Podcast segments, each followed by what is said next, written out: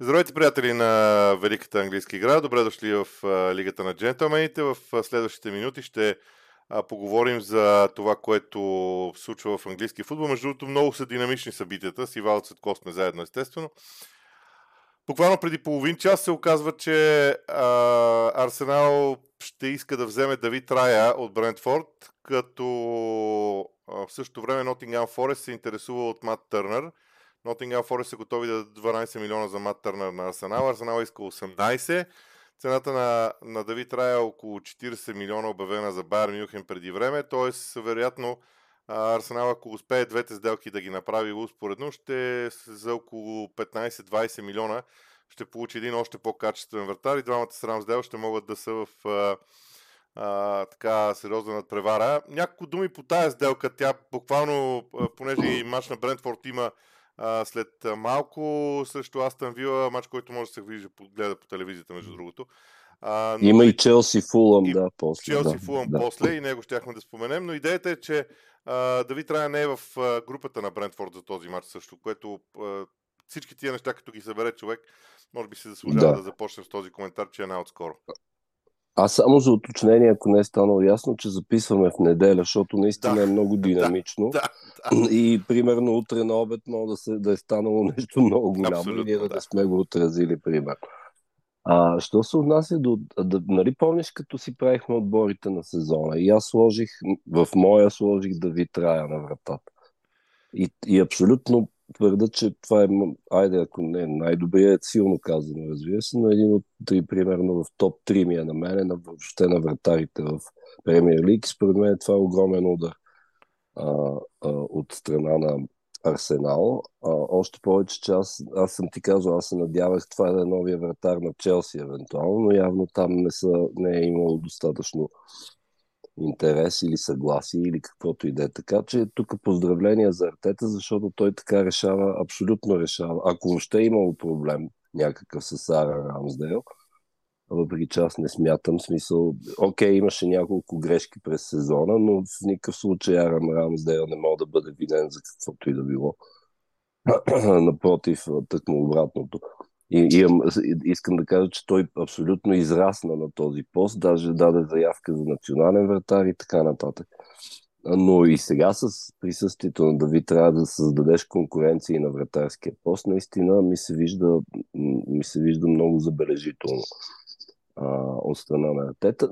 Ние нали няма да коментираме разни неща от сорта на Ливърпул искат МБП, Арсенал искат не, Неймар и не, не, не. Това са...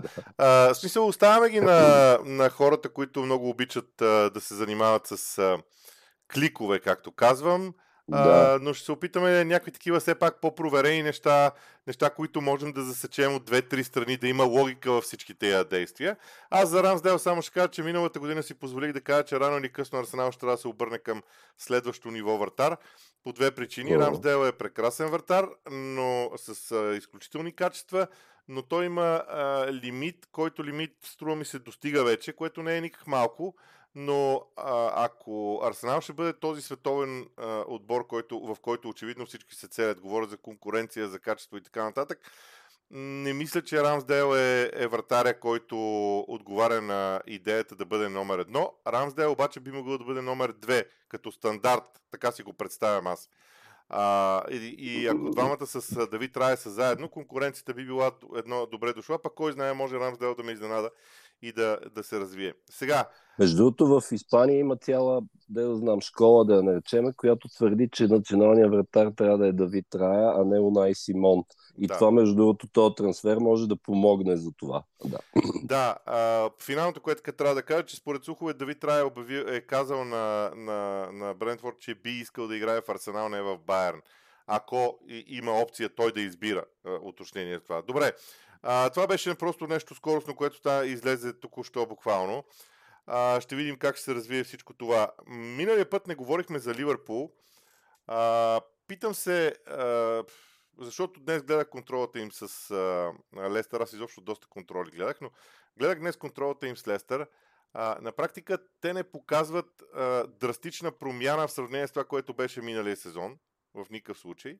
Напротив, играят по същия начин, включително и позицията на Трент а, изглежда а, подобна. На мен ми е много интересно всичко това. Mm-hmm. Как, как, как според теб ще се развият нещата изобщо мнението ти за това, което се случва в, в, в Ливърпул. После аз ще кажа какво съм видял на 2 на 3. Ами, да, аз гледах основно, т.е. тук е резултат това, че са ги отнесли с 4 на 0, не е толкова важно в случая, но а, важното е, разбира се, а, отбора и то те бяха два различни отбора сега отново, както е по традиция първото и второто по време. Аз гледах най-вече халфата линия. Значи Клоп, той си нали 4-3-3 ясно. Почна с Боби Кларк, един от младежите. а Къртис Джонс му беше основен да, знам, двигател или какво. И пред и около него и леко в дясно Макалистър. Тоест, експериментите продължават. А, още повече, че през второто по време влязоха Харви Елит и Шоушлай и още едно момче, на което му забравих името, няма значение, но, но това ми беше любопитно. Още не, не мога да кажа, че съм си отговорил какво иска да направи Клоп. Според мен той самия е в процес на преглеждане кой как е, и, и кой с, по-скоро, може би, кой с кого, за да построи титулярна халфова линия. Това ми беше единственото интересно, иначе в общи линии нищо друго не ме изненада. Ако искаш ти добави. Ами аз също ще кажа, че това, което Клоп направи, е продължение на това, което правеше последните 10 мача от сезона. Общо взето структура, всичко му е да. горе-долу същото.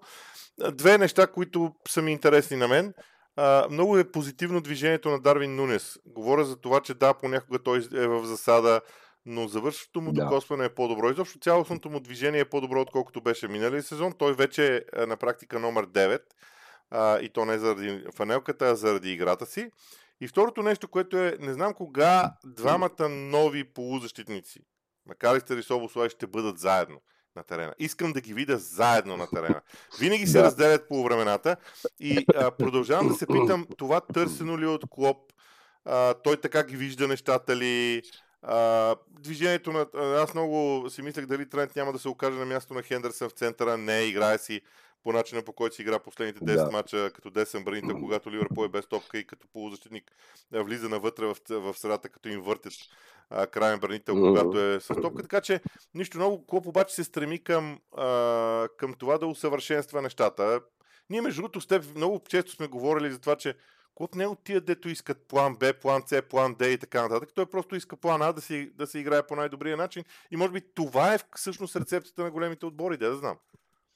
Ами не зависи, но при Клоп го има това. Затова казах, че според мен всичко това тече рано или късно. Сигурно ще ги видим а, и двама, и Шорошла, и Макалистър в някаква конфигурация заедно. А, но той наистина Клоп обича да има план Аз Смисъл, той 3-4 години беше и шампион, и шампионска лига, и пряк конкурент на Сити. Де факто с един титулярен, грубо казано, с един титулярен отбор и с изключение на, разбира се, дългата контузия там на Ван Дайк и така нататък. Тоест с изключение на принудителните промени. А, така че според мен наистина той, той го търси. От, отпред мисля, че го е намерил. Мисля, че Диого Жота, а не Луис Диас. Диого Жота, Нунес и разбира се Мосалах ще са ще са основната нападателна тройка. Или поне сега де да знам, ако не нещо друго, но така изглежда, че те и стартираха между другото днешния матч, така или иначе. Така че горе-долу това е за Ливърпул. На мен много повече по-ми беше интересно какво се случва в халфа след заминаването на Гюндуан, разбира се а в другия матч, който днес си струва да се отбележи, именно Ман Сити Атлетико Мадрид, Ман Сити паднаха с 2 на 1. Това няма кой знае какво значение наистина. А, е, но интересното беше, че, че а, само с Тонс и Родри а, в а, 4-2-3-1, грубо казано, само с Тонс и Родри а, в халфовата линия. Единият извод е, че говорим за първото по време, единият извод е, че Джон Стоунс вече окончателно се е превърнал в халф. А, но това изглеждаше, изглеждаше недостатъчно, въпреки че всъщност дясно от тях оперираше Бернардо Силва, но ние сме говорили за това, ако и Бернардо Силва вземе, че си тръгне, а, както се говори, Междувременно си тръгна Риад Марес, да, само да отбележим, защото миналия път, като записвахме, още не беше сигурно.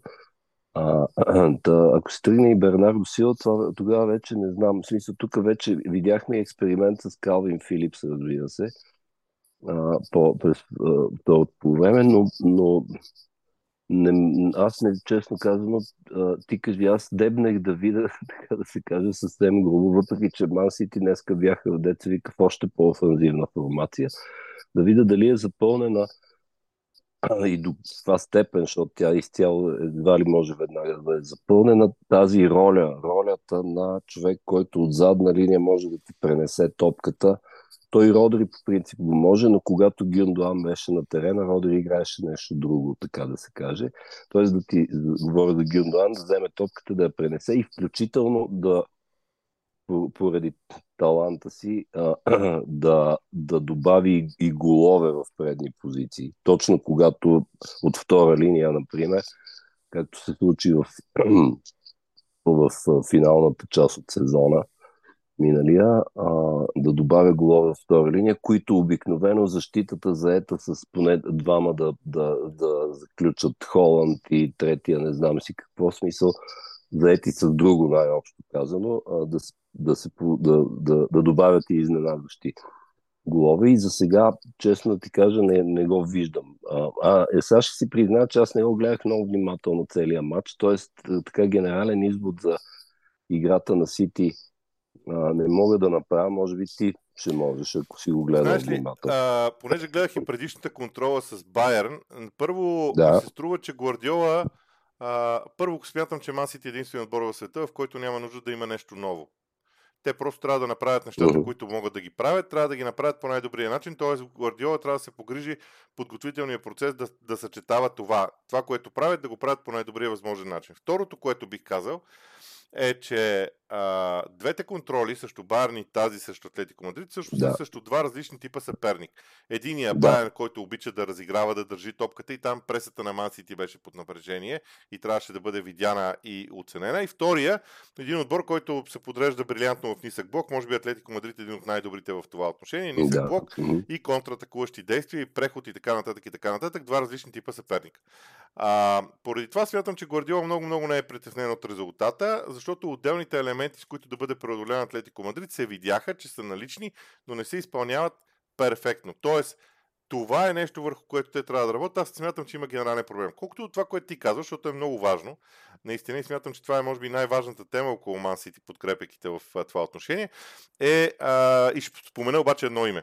Името е Джеймс Макати, който а, okay. на мен ми е прави много силно впечатление в двата мача.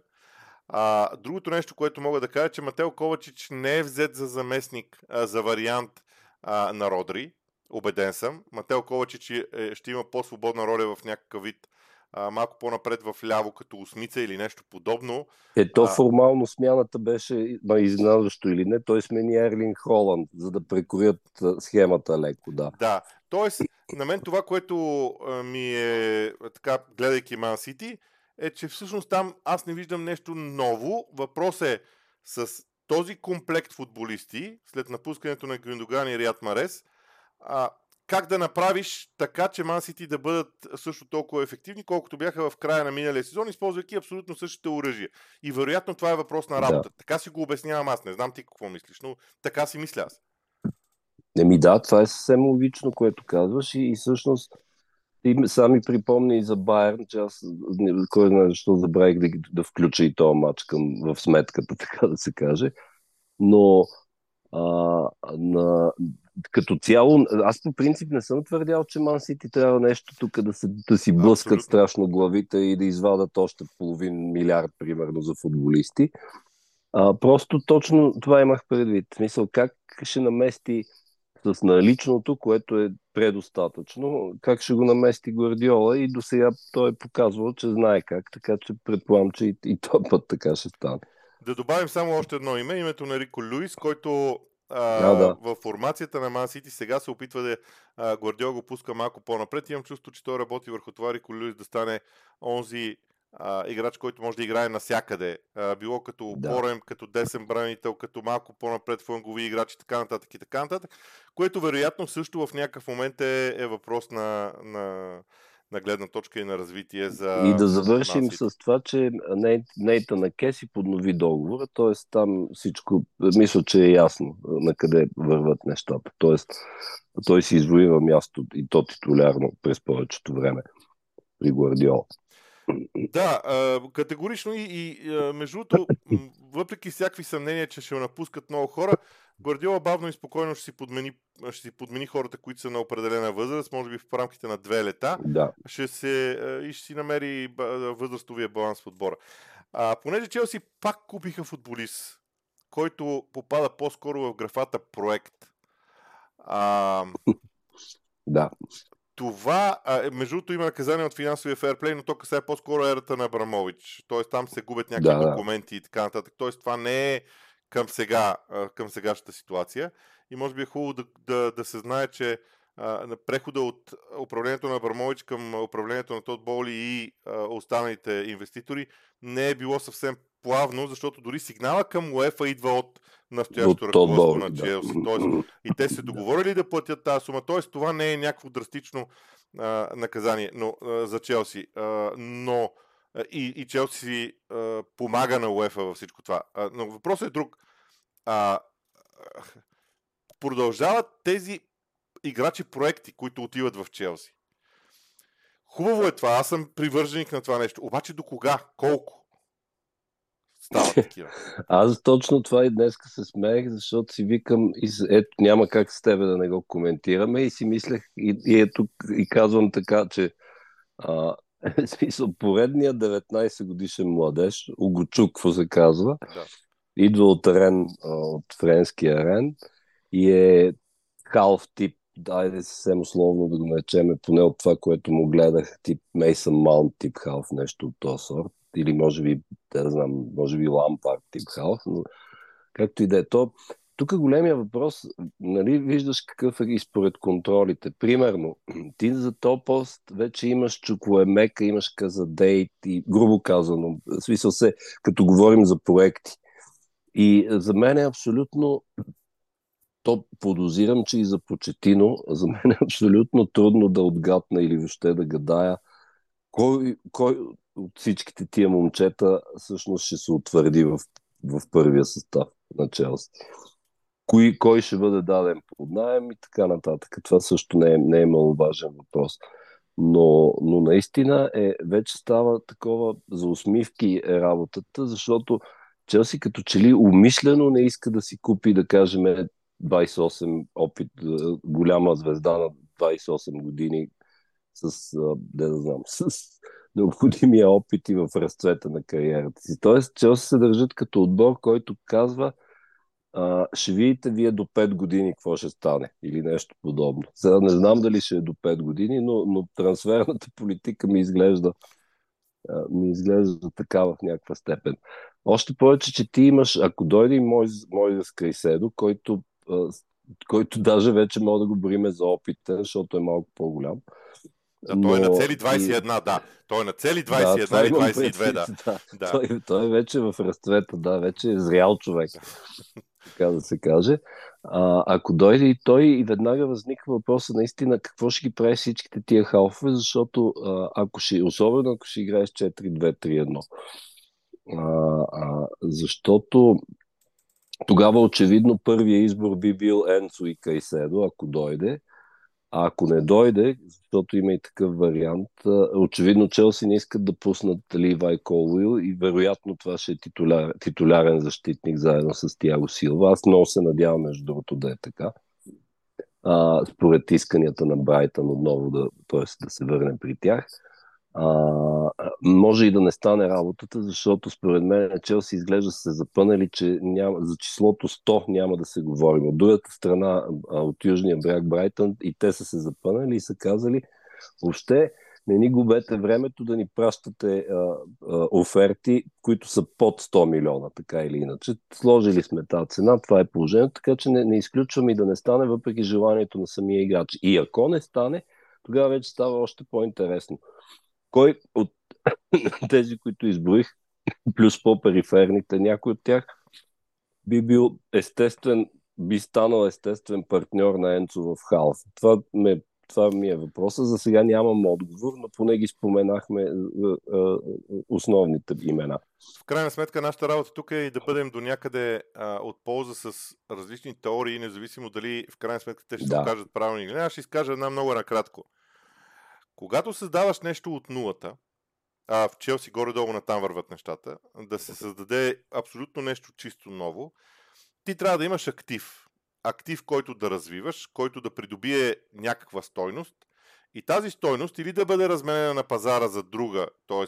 посредством да. трансфери, или до такава степен да бъде развита, че да стане основа на твоя отбор.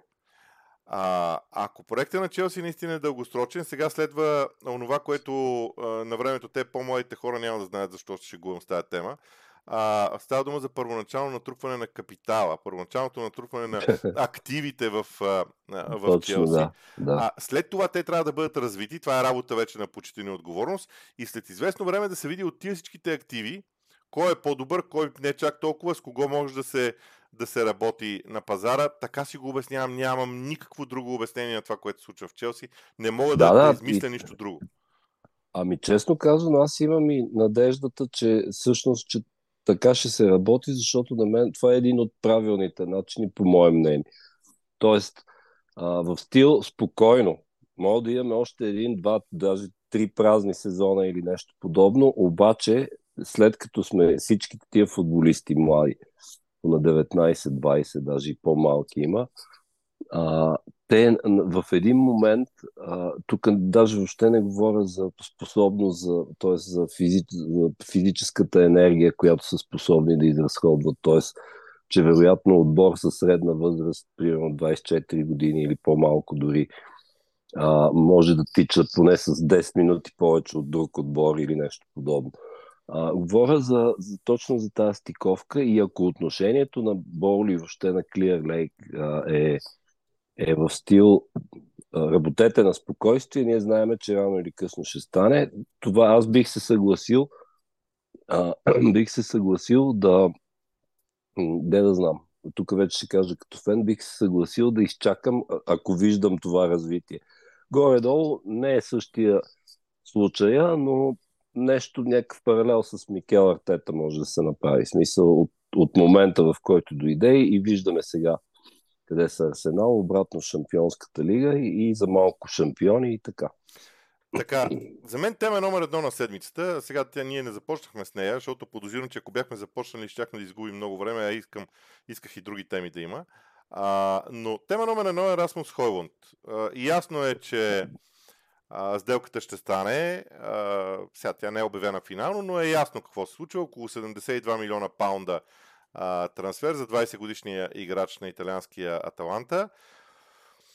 Как ти се струва всичко това? Защото когато, а, и между другото по пресконференции и други медийни събития, а, Тенхак се усмихва толкова, колкото според мен една година не съм го виждал да се усмихва. А, на, гледайки го визуално, признавам си. Да, а, беше малко такова, да. Ще, ще видите вие кога си купихме да. едно. Да. А, сега, толкова ли е важно според теб точно това, за което говорим и купуването на точно този централен нападател? А, значи, извода е, след като успяха и след като ще дадат 63 нагоре или колко беше, значи 64 Тенхак... плюс 8. 64 плюс да, 8. е така беше, да. Значи Тенхак си го е избрал този човек. И това до някъде мога да ни отговори на въпроса защо не напънаха за Хари Кейн достатъчно. Поне сега теоретизирам, разбира се, в момента, но ние, в, не, като не сме били там, нямаме друга възможност. Да. А, но за мен е много важно следното. Първо да припомна, че а, в Аталанта, за тези, които не следят италианското, в Аталанта Расмус Хойлун беше а, втори или дори на моменти трети избор отпред. Имам преди след а, Дован Запата и Марио Пашалич.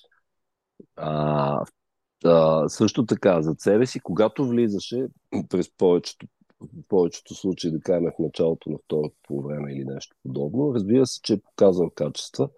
Разбира се, че при това относително ограничено време нямаше как да вкара 30 гола за Аталанта като цяло. Но за себе си имаше футболист, който се нарича Коп Майнерс и който е типа халф, т.е. офанзивен халф да го наречем, който, който не знам дали Мейсън Маунт, примерно, ще е в състояние да извърши всичко това, което той, в смисъл, ако някакъв паралел трябва да се прави, това, което холандеца върши в, и, и върши в Аталанта. Защо го казвам това? Защото изведнъж ти от втори или трети избор в, в, Аталанта, които са в, да кажем, в, грубо казано, в топ 6 на италианския футбол, изведнъж си запокитен на 20 години на върха на атаката, не на кой да е, на Манчестър Юнайтед. Защото при наличните опции, дори Марсиал да остане, ясно е, че Хьойлунд е човека, който ще оглави тази атака. По всяка вероятност, ако ще играят 4-3-3, а, то не е много трудно да, ги, да се сетим кои ще са, но с Рашфорд отляво и с Антони отдясно или Джейдън Санчо, ако ще си върне формата и не го продадат. А, съответно в халфа ще са Мейсън Маунт, Каземиро и Бруно. В смисъл, поне така виждам евентуална, евентуална титу, титулярна тройка в халфа. И сега вече големия въпрос е, на който в момента няма как да си отговорим, а, как ще бъде захранван, т.е. дали ще се получи, така да се каже, химията между, а, между Бруно и евентуално Мейсън Маунт, т.е. хората, които трябва да захранват с топки предните позиции. Окей, скоростта е ясно, че ще има. А, въпросът е дали това ще е, да знам, той, знаеш на кой ми прилича? В смисъл, ама много бего. На, на нещо като Анди Кол ми прилича. В смисъл, защото е подвижен. А, в смисъл, не е забит а, да чака там а, а, а, отпред, нали, като кол, като пилон, така да се каже, да чака а, а, като чиста девятка, а по-скоро ще играе някаква, според мен, и той подвижна а, роля. Разбира се, Анди, като кама Анди Кол, другата дума веднага е Дуайт Йорк, който а, а, и там схемата, разбира се, беше по-различна. Аз затова казвам, че много условно. А, а, а не по маниера, по-скоро по начин на движение. Това исках да кажа. А, и, и наистина големия въпрос е дали ще може да, да се интегрира или а, още зимата, ако нещо не е наред, още зимата ще трябва пак да се търси. Ще трябва да се търси още един централен нападател. Аз, понеже прочетох общо взето доста неща за, за него, признавам си, не съм го следял. Расмут Холанд. Не знам, мисля, че така трябва да се нарича. А, mm-hmm. Две неща, според мен, са важни. Ако приемем, че той е нападател, който обича да, да получава топката зад гърба на защита на противника, същото въжи за Рашфорд, същото въжи mm-hmm. за Антони по-малко, отколкото за Рашфорд, но там някъде. Тоест, тези тримата, ако ги погледнем, и си представим какво ще правят на терена, те ще имат спринтове зад гърба на защитата. Да. Какво прави защитата в такива случаи? Тоест, кой беше най-големият проблем на Man United миналия сезон? Ниския блок на противниковите отбрани, когато се съберат линиите. Тези спринтове зад гърба на защитата правят така, че защита на противника, ако е от 4 примерно, тя да се дръпне назад. И това разстояние, автоматично като се дръпне защита назад, е това разстояние между двете линии на противника се увеличава. И там трябва да влезат да. Мейсън Маунт и, и, и Бруно. Хари Кейн, ако беше взет, той би се дърпал в това разстояние. той, точно той не би като трети друго. човек, да. да. И според мен това е единствената логика, която аз виждам, за да бъде, а, за да бъде а, вкаран в а, Холунд в, а, тази, в тази роля. И може би това ще бъде модела. Тоест, от една страна скоростта, от друга страна възможност да бъдат активирани хората от малко по-задна роля. И като сложиш на който ще избута отбора на Марионет така или иначе напред заради това, че е вратар, а, който играе а, по-напред, тогава целият отбор наистина ще излезе. Тоест, според мен по някакъв начин Холанд пасва на този, на този пъзел, на който реди а, Ерик Тенхак за, за новия сезон и ще видим. А, ако искаш нещо още за Манионете да кажеш, ако не да минем на Евертън, макар че аз вчера ги гледах, гледах 60 минути от матча им с Ток Сити, а, признавам си, а, и не бяха много захвалене, но, но кажи ти, ако искаш нещо за Манионете, още преди да преминем към Евертън. Е, няма, аз не, не знам, не се сещам в момента какво да добавя. По-скоро големия част, един от въпросите си остава какво, как ще се разтоварят от футболистите, които очевидно са нежелани, начало да. с Хари Магуайер. Това е много важно, между другото. Да, за да се освободят и, и деца вика и нови, нови работни места да се освободят, съответно да продължи трансферния прозорец. Иначе за Евертън, какво да кажем? Аз мисля, че е, о, смисъл няма как да, да, да отгапнем за момента а, новите придобивки как ще се държат, включително и някои стари, защото, например, Деле Али се връща от поднаем от, от, Бешикташ а, и ги въобще каква, дали ще има някаква роля при Шон Дайш, това също специално за него е много, много интересно. Тоест дали в него след, особено след тежките и мрачни разкрития, които направи за детството си напоследък, т.е. дали за Деле Али въпросът е дали ще може още да, да остане футболист на такова ниво. А, защото се намира в труден момент, беше извън форма дълго време и така нататък. И разбира се, дали Шон Дай ще разчита на него.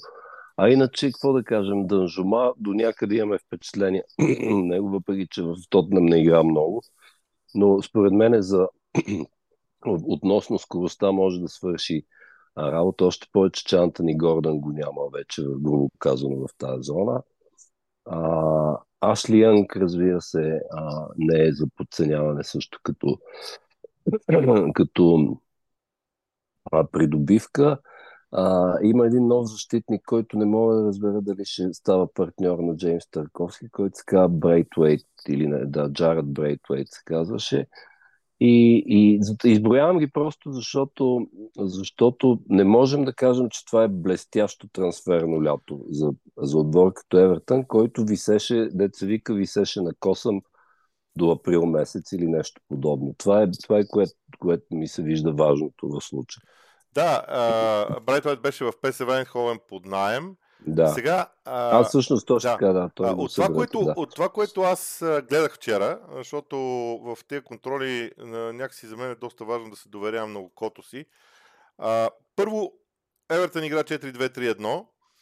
Да. На кратко описание мога да дам. Тоест, когато Евертън е без топка, те играят 4-1-4-1, като отрязват половината на терена, карат противника да подаде топката към единия тъч и там затварят. Когато Евертън не са с топката, се получава нещо много интересно, защото широчината се придава от двамата крайни бранители.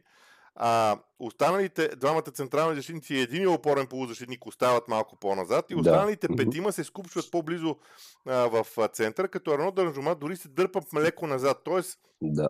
имат свободна възможност за спринтове към наказателното поле на тези петима души, които са събрани в тази по-централна роля. Ако не могат да я разиграят там, търсят подаване на фланга, оттам евентуално центриране и завършване на атаката. Доста простичко, типично за Шон Дайш. Да. Аз се опитах вчера, докато гледам мача, да си представя какво би направил Шон Дайш с този отбор и да ти призная, струва ми се, че той ще пазарува късно на трансферния пазар. Първо, защото Евертън няма пари да се над над, така, да. наддава с когото идея. Мисля, че Аталанта дори купиха централен падател, който е, или са в е, напреднали преговорни взаимоотношения с централен падател, който Евертън искаше. А, защото вече имат пари, очевидно. Да. Така че Евертън ще пазарува късно, но това ще е техния стил на игра. Те няма да имат нещо, а, нещо кой знае колко а, драстично, така че споделям и това, което ти казваш. Няма, няма нещо ново за сега Чакаме го. По същия начин чакаме и в Уест Хем обаче. Аз не знам какво... А, наистина е много гадно. Какво чакаме? Какво да, чакаме всъщност? Много е гадно да знаят, че имаш пари, защото всички знаят, че те имат пари. И а, да. така, но аз ти признавам и, и, и, и мисля оттам да тръгнем набързо в рамките на 3-4 минути да го коментираме. Всъщност за Уест Хем би било перфектно да вземат Хари Магуайр, Скот Мактомини и дори, а, макар че Фред в друга посока е тръгнал, и дори Фред, защото това ще е надграждане на това, с което те към момента разполагат. Не Деклан Райс, но това, което към момента разполагат. Ще е чудесно е, Лорд, Лорд Праус, евентуално. Лорд Праус също се от за да. да. Само, че там да. има доста голяма разлика в сумата, която, а, която Да, да, затова казвам, ако ще се преборят за него, mm-hmm. но да не забравяме, че там има футболисти като Лукас Пакета, като Павлов, Павлов Форналс, като Джаред Боуен, разбира се, си остана. А, сега големия въпрос е с Михаил Антонио какво ще се прави, защото той уж щеше да ходи в Саудитска Аравия, сега пък напоследък май нямало да ходи. Тоест, Ще получи ли в предни позиции с към, Камака този шанс или ще го връщат в Италия, защото и, и за, за такова нещо се говори, т.е. да го продадат обратно. А, така че въпросите наистина са много и те наистина зависят е от, точно от, от, от, от тия трансфери, които за момента не се случват. Тоест, ако ти казваш, че Евертън ще пазаруват късно, Хам може да бъдат принудени да пазаруват късно, въпреки че а, дават оферти наляво надясно и, и, и викат. Смисъл, като човек спечели от тотото малко. Сега веднага ще си накупа коли и, и апартаменти, не знам си какво и така нататък. Но извън шегата наистина има този момент, който и миналия път коментирахме, че никой не отстъпва от цената, знаеки, че всъщност Уест Хам разполагат с тия, конкретно с случая с много повече средства, отколкото да кажем средно са разполагали в последните а, трансферни лета. Така че и това е горе-долу. Аз честно казвам нямам някакви преки, преки впечатления от, а, от а, контролите им, защото не съм ги гледал, признавам си честно, но а, се сещам, че те започват първия кръг не се сещам с кой бяха, но мисля, че втория кръг приемат Челси, т.е. това е първи, още веднага се почва с голям тест. Това е в третата седмица на август или нещо подобно. И, и там вече, той между другото тогава, в смисъл, още ще има възможност за трансфери, тогава вече ще, а, сигурно вече ще, де да знам, трябва да има някаква по-избистрена идея от страна на Дейвид Мойс, която хем да виждаме на терена, хем да видим докъде е стигнал с трансферите, хем въобще дали ще може да си вземе а, това, което му трябва, защото да не забравяме, окей, той спечели третата по важност европейска титла, обаче поне три пъти преди това, да припомня, беше на косъм от това да бъде уволнен. И, и, и т.е. там, както се казва, там е с нещата са с едно на ум, защото ако не потръгнат първо да кажем първата половина от сезона не потръгнат работите, нищо чудно пак да си говорим за и да. за оттеглянето на Дейвид Мойс. Да. Добре, много, много набързо преди да завършим, а, ти казвам защо за мен Дейвид Мойс е а, парадоксално може да звучи, но Дейвид Мойс е фаворит номер едно за уволнение. И ще кажа защо. Започват гости на Борнемот, които сега са неизвестни да. с нов треньор от Испания, който е различен, никой не го познава. Домакини да. са на Уест Хем. После гостуват последователно на Брайтън. На Челси ще... имаш преди. Да. да, домакини са на Челси, извинявам се. Да. После да. А, гости на Брайтън, гости на Лутън. Къ... А, това ще е вероятно първото домакинство на Лутън в Висшата лига от толкова да. години. Ще е емоционално и така нататък. После имат два някакви матча с Ман Сити и Ливърпул. Ман Сити и дома Ливърпул като гост. И с това да. приключва 24 септември. И а, нищо чудно да в един момент да говорим дори за Дейвид Мойс като а, поне според мен е така, дете се вика. Добре, завършваме да. до тук с а, разговорите и тази седмица. Ще видим следващата, вече след първите официални матчове в Чемпионшип и Комьюнити Шилд Арсенал срещу Манчестър Сити. Така че от нас, дами и господа, приятна седмица. Близо сме, както се казва.